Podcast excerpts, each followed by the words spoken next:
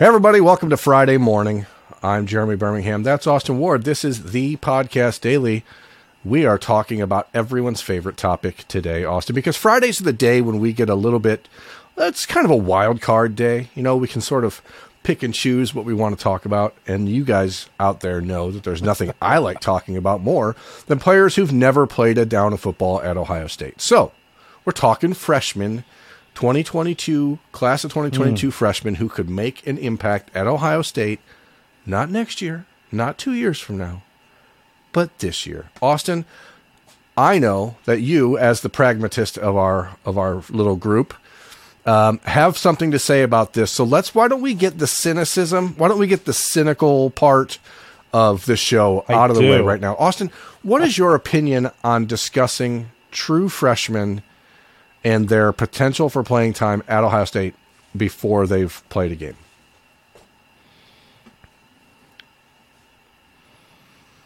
I don't think we should do it. And I think there are multiple reasons that uh, is the case. Uh, but happy Freshman Friday to all who celebrate. Uh, everyone that, does. Uh, Berm is really excited. He said everyone loves to talk about the freshmen. I and uh, look, there are a lot of exciting Ohio State freshmen, as there always are. They are recruiting the best players in America.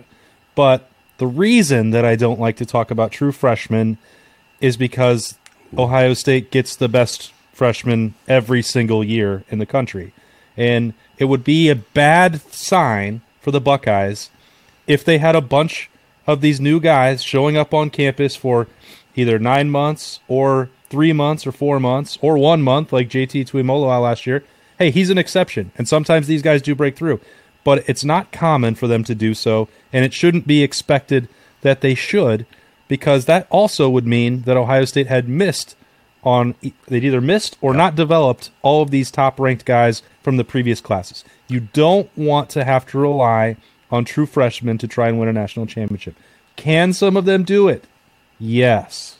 Will I say that That's that list is longer than two or three every year? football season no. for Ohio State such a weird thing. Uh, aside from the fact that you had true freshmen uh, like TreVeyon Henderson and Emeka Egbuka and Jack Sawyer and JT Tuimoloau, you and Den- and and Denzel Burke. You had all these guys last year, well, right? making None of those bad. guys played high school football the year before that, really. So it's like they had a different. I don't know if if the year off of their senior years helped them get more prepared for playing as a freshman. If it was just a byproduct of Ohio State being so woefully uh, inexperienced that they had an opportunity to break into the lineup, or if it was just a situation where they were that much better than uh, other recruits Ohio State's brought in.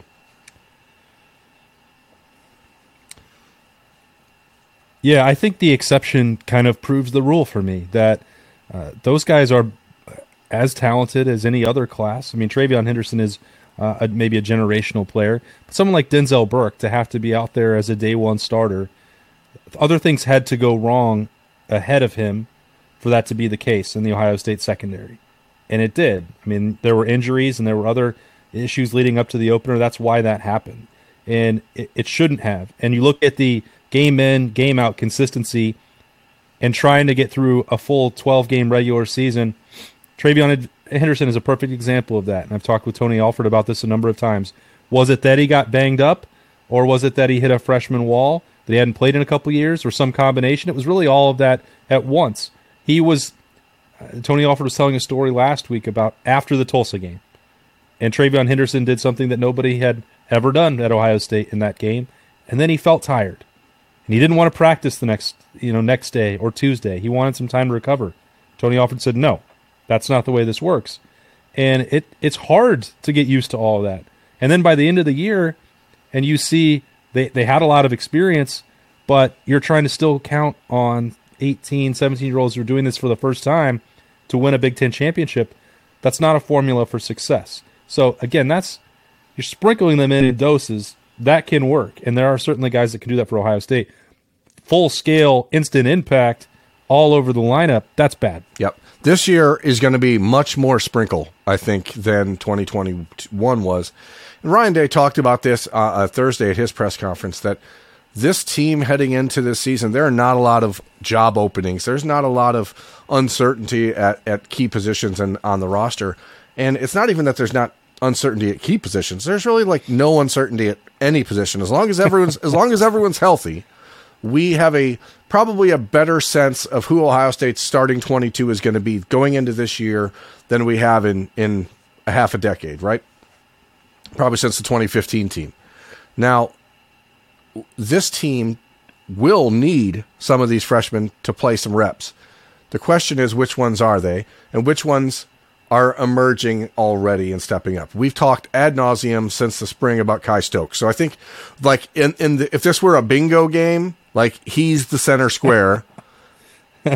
he's the freebie. Right, he's the guy we know everyone will say, well, what about Kye Stokes? Now, even as good as he was in the spring, even as good as he's continued to be through the fall, he's still playing a position where he's like seventh on the depth chart. So he's right. he sort of is the perfect uh, embodiment of how challenging it is for a true freshman to get to Ohio State, be physically ready to play, be mentally ready to play, play a position that is open for you to play, and then hit that the ground running and stay consistent through the full season. Like that is a it's a heavy uh, you know ask of any true freshman. But let's let's get Kye Stokes off the board.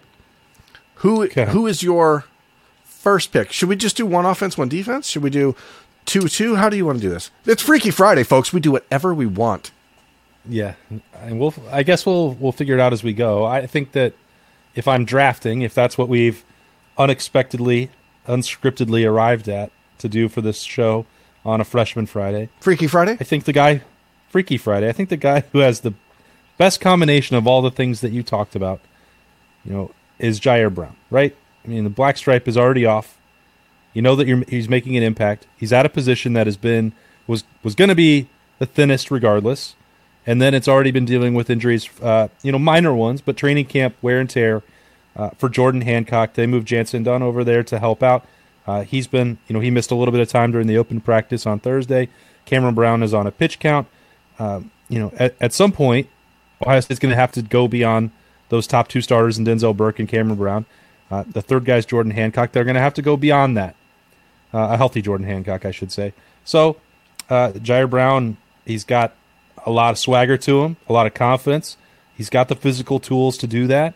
Uh, I think at corner, as Denzel Burke has shown, and some other guys in Ohio State's past, that's that's a position where there's maybe not a ton of scheme things to throw at somebody, and if you just go out there and you're just going one on one, as Denzel Burke did a year ago, you can have a lot of success. You're not going to be perfect, um, but if the circumstances align, that's probably the first place that I would look. Yeah, and I think that there's probably some truth to that in the fact that Jyaire Brown is a guy that is a natural fit at the slot corner position. And so if you do have a healthy Denzel Burke and a healthy Cam Brown, you can get away probably with putting Jyaire out there in the in the third spot in the nickel spot and letting him sort of get some key reps that way. So I think that's a smart choice. Smart, mm. smart choice. I'm going to say something a player that I don't I don't know that there's a natural fit for a lot of playing time. I just think it reminds me back of 2014 when you had Joshua Perry as the guy that we thought was in the middle and was going to be the guy, right? And Raekwon McMillan as a freshman was just a little bit more advanced than most freshmen were at linebacker and started to really become the starter through the season and play at least majority of the reps. I don't think that CJ Hicks is going to be able to do just that because number one, essentially now there's only two linebacker positions, um, and Steele Chambers and Tommy Eichenberg have got those pretty wrapped up. But I think with a player like CJ, who's been on campus since January, who's just physically that much different than any other linebacker Ohio State has on its roster from a size, speed, combination, just aggressiveness, the way that he wants to play the position. I think he's a guy that is going to work himself into the rotation I don't think you have to count on him to be like the dude at linebacker because you do have Tommy and Steele and you have a rising Chip Trayanum and you have Cody Simon with a lot of experience and Teradja Mitchell with a lot of experience behind him. I just feel like there are certain guys in the class that are just too talented to not give some run to see what they can do. And again, because Ohio State should be in a position in many games this year to be in a, a fairly large second half lead, I think you're going to see guys like CJ Hicks get some key reps and some meaningful reps. And I think that he'll play more this year than he probably should, considering the position and the depth chart. Yeah, I don't really think that there's a guy on offense. I don't either. That I think that'd be it's too tall of an order. I think the guys that I've watched who I think have bright futures through just a week of training camp and, and three days out there and one full practice. I really like Kyion Grayes', what he brings at wide receiver, but you know, I, I wouldn't try and pretend that he's going to crack the top six for Ohio State this year. That's just not not reasonable, not rational. Th- those other guys are so far ahead and so advanced. I don't think that Bennett Christian is ready uh, physically for what Ohio State would need there. And now I'm starting to think people that have paid attention to what I've said about this team, uh, and I've, I've tried to use the term loosely that the tight end group was uh, the biggest uncertainty or the weakest of uh, the units while still strong. I'm not I'm not really sure that that's hasn't already resolved itself with the way Cade Stover is practicing and playing there, and then Joe Royer and, and Gee Scott, and then the veteran presence of Mitch Rossi. So I don't know that that is as urgent as it could have been, maybe for Bennett Christian. So I don't I, I don't know. Those guys look look fine. They look good. And Dallan Hayden looks like a 27 year old man already, uh, and and could certainly play in a lot of other places. But he's not going to top those top three. And Grayes or Caleb Burton aren't going to jump in uh, to that mix at wide receiver. Is this your long? Is this your lineman. long way of saying you're going to pick another defensive player because you can? I just want. I I don't know. I just if you if you thought that maybe I could talk you into picking one of those offensive guys that you could get. There, there is one I could probably get to, but I'll let you finish your, your thought. I just I just think that and again it also goes back to something you know better than anybody else that Ohio State has recruited at a far higher level offensively than defensively. So the opportunity for them doesn't exist at the same way that the, as it does on the other side of football. That's why I'm going to pick somewhat of a of a wild card here. It is Freaky Friday. Uh, I have two of them actually because that's what I do. First and foremost, I think that there's an opportunity for Caleb Brown on special teams to make an impact. He had a slight uh, off-season procedure on his knee to clean up some stuff, but he's out there running around looking good, no brace, no nothing. Uh, we've seen him as the third punt returner for Ohio State um, when we've been out there a player like that who comes out of a, a running back um, background and played more in the slot running back, kind of that slot uh, hybrid receiver type. I think you could find mm-hmm. a role for him in the return game if you don't want to risk Cameron Martinez or Jaxon Smith-Njigba out there. As long as Caleb can prove that he can catch the ball consistently, I think he'll get a shot there uh, to make some some hay, and I think he could be really good at that for Ohio State. Beyond that, I think it's Carson Hinzman uh, on the offensive line. I think he's the most advanced. Really? I think he's the most advanced of the freshmen that came in between Tegra Tshabola and George Fitzpatrick and uh, Avery Henry. And we know that that offensive line is thin. And if they only get to eight or nine guys, I wouldn't be surprised if you saw him in the two deep at some point because of the versatility he brings and the ability to play tackle, guard, or center. I think you could see him – be on that second wave of the offensive line. So that's that's the the guy I think if you had to pick someone on offense that was playing when the offense is on the field, it would be Carson Hinzman because he's the only one of those four freshman offensive linemen that I feel like can play any one of those five spots. If I was going to pick anybody else after a week of training camp who could play when the when the score is tight, when the game is in the balance, I think Caden Curry has a legitimate. How shot dare you? And you've how dare you've you? been making that case for a very long time, and I think you are right. And I think that other people have told you that you're right who have been watching a week of practice. Um, and we've seen Larry Johnson have faith in a lot of these these guys that have it as defensive ends or edge rushers or jacks or leos, whatever that he'll bring them along and he's not afraid to play them. The rotation that Ohio State uses with that defensive line often works to the advantage of speeding up the process for guys like Joey Bosa or Nick Bosa or Chase Young. And I'm not saying that Caden Curry is ready to be in the mix with those people, but I think the way he plays, the physical maturation, the way he arrived uh, ahead of schedule ahead of what most freshmen look like, gives him an opportunity to do that.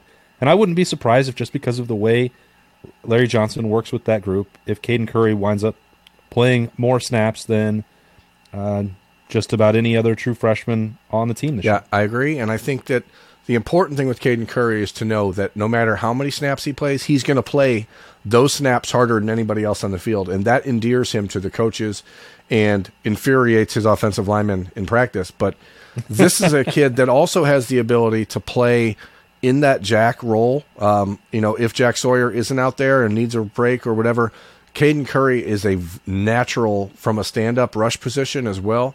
Uh, so I think that he fits perfectly there. And I was actually going to suggest that the injury to Mitchell Melton opens the door for a player like Caden Curry, but I think also it opens the door for a player like Kenyatta Jackson, who is a just stand up, let him go get the quarterback type of rusher at this point. He's not as physically developed as Omari Abor is, and maybe not quite as thick, but when you look at the way that the Buckeyes were planning to use Mitchell Melton in that jack role, I see a similar potential path for Kenyatta Jackson as just a pass rush specialist in that spot. And um, you know, when you're dealing with a young guy from Florida, that we live in a different world of college football. You got to find a way to get him some reps so that he understands that there's a future for him at Ohio State, and you can't let too much sitting and waiting happen because his phone will start ringing and his DMs will start going off with coaches from around the country. Definitely not tampering uh, with his uh, you know potential eligibility. So I I think that there's an Well, that's opportunity. for probably true to- from somebody. There's prob that's probably true from for somebody from Texas as well. So, I I remember last Thursday leaving that practice field and talking to you, and I thought we had briefly met Omari Abor on our tour of Texas in a previous life, and you know I knew that he was big and well put together, but of that freshman group, when I left that that first practice, I thought he's the one that doesn't look like he's 18 years old. Doesn't look like a true freshman. He is a freak. What does that mean? I mean, I still think that Caden Curry has a, a better path to that playing time, but between those three, like you mentioned, and then the fact that you know Larry Johnson can't slow play it and doesn't slow play it, you know, you're, we're going to see those guys. I think in second halves of games, and maybe even more than four of them. Because why? Why not? Uh, yeah, at this point, eligibility is meaningless. You know, the four year thing, five year thing, six year thing, however many years you want. It doesn't matter because everything right now is on such a year to year basis. I think you have to find a way to put players like Omari Abor on the field and let him just go see what he can do because, as you mentioned, from a physical development standpoint, he is leaps and bounds higher than most true freshmen are. And that's the type of dude who sometimes you just got to let him go run and, and hit somebody and see if to, and see if that turns on the light on every other f- facet of his game, right? The, the this film study, the practice work, the ethic, the work ethic, and that kind of stuff. Like, not saying he, Yeah. not saying I've heard anything negative about those things, but that was sort of the knock on Omari in high school. And at this point, now you say, hey, you're at Ohio State now. You earned your spot here. Go prove it because, as you mentioned, it's not like you get a, a whole lot of time anymore, especially with these kids from 2,000 miles away from campus, to, to let them prove it. On the flip side of that, you have a kid who's born and raised 10 miles away from campus in Pickerington, uh, in Sonny Styles, who I, I said it on Thursday at the open practice. We were watching the first part, and I, my bold prediction for the year You're going to name this entire class. no, no, this is my last done. one. I promise. Um, uh, I may, I'll probably name more, but whatever. Uh, I said to you that I, my bold prediction for the year was that Sonny Styles will block Ohio State's first punt of the year, um, and he's just physically so unique in the way that he does things, the way he looks, and Ryan Day was glowing about him on Thursday. His maturity, his his willingness to kind of just be present and, and learn. Jim Knowles was the same way about him on Tuesday similar to Kye Stokes, there's not a clear path to a lot of playing time, but I just have this feeling that you're going to see him when he does get on the field do stuff that's special. Whether it's like Sevyn Banks as a freshman when he you know was returning punt, block punts for touchdowns against Michigan or whatever. There's always these, these guys that like they, they may not get a lot of reps, but when they get them, they're going to make some some heads turn. And I really think Sonny Styles he's too physically gifted. Wasn't that a true freshman? what? I think it was a true freshman who blocked that punt as Yes, well. that was Chris Olave. That's the Italian pronunciation. finding finding ways on special teams and like when we have that conversation, hey, I'm all for that because these guys are freak athletes, and that's where you're going to have to show it first. I don't mean to sound like, uh, you know, a coach with that cliche, but for Ohio State, that's where it's got to start. You don't, they don't have anybody that they. There's no spot on the roster, even in the two D. This guy has to emerge and be ready by September 3rd. That's not the case. But if you're trying to make something electric happen, you know, you mentioned someone who can help in the punt return game. You mentioned someone who can help uh, in a punt block situation the way Ohio State is going to continue to kick off and cover to try and pin people people inside the 25, you know, you need fast dudes who want to go hit.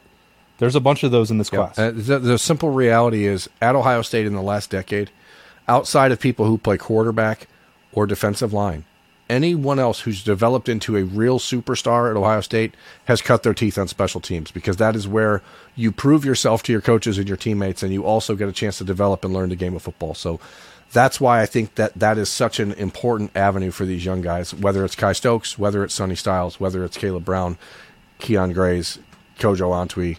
I'll name the entire class if we have to, but uh, that that is re- that is there. really where you make the difference. And um, there's enough proof in the pudding over the last few years of guys that have done that at Ohio State to point to for coaches to point to and say, "Look, man, I know you want to play every down, but look what Terry McLaurin did on special teams. Look what Parris Campbell did on special teams, and look what Jeff Okudah did on special. Like that's how you get these guys to buy in. So uh, that's Freaky Friday, right. man. We could talk. I could talk about these freshmen forever. I love it. uh, we're we're glad you're waking up with us on the podcast daily, folks. We appreciate it. That's Austin Ward. I'm Jeremy Birmingham. What if they waited till lunch, bro? No, no. You they just woke up. Either way, lazy bums, get out of bed. That's Austin. I'm Berm. See you later.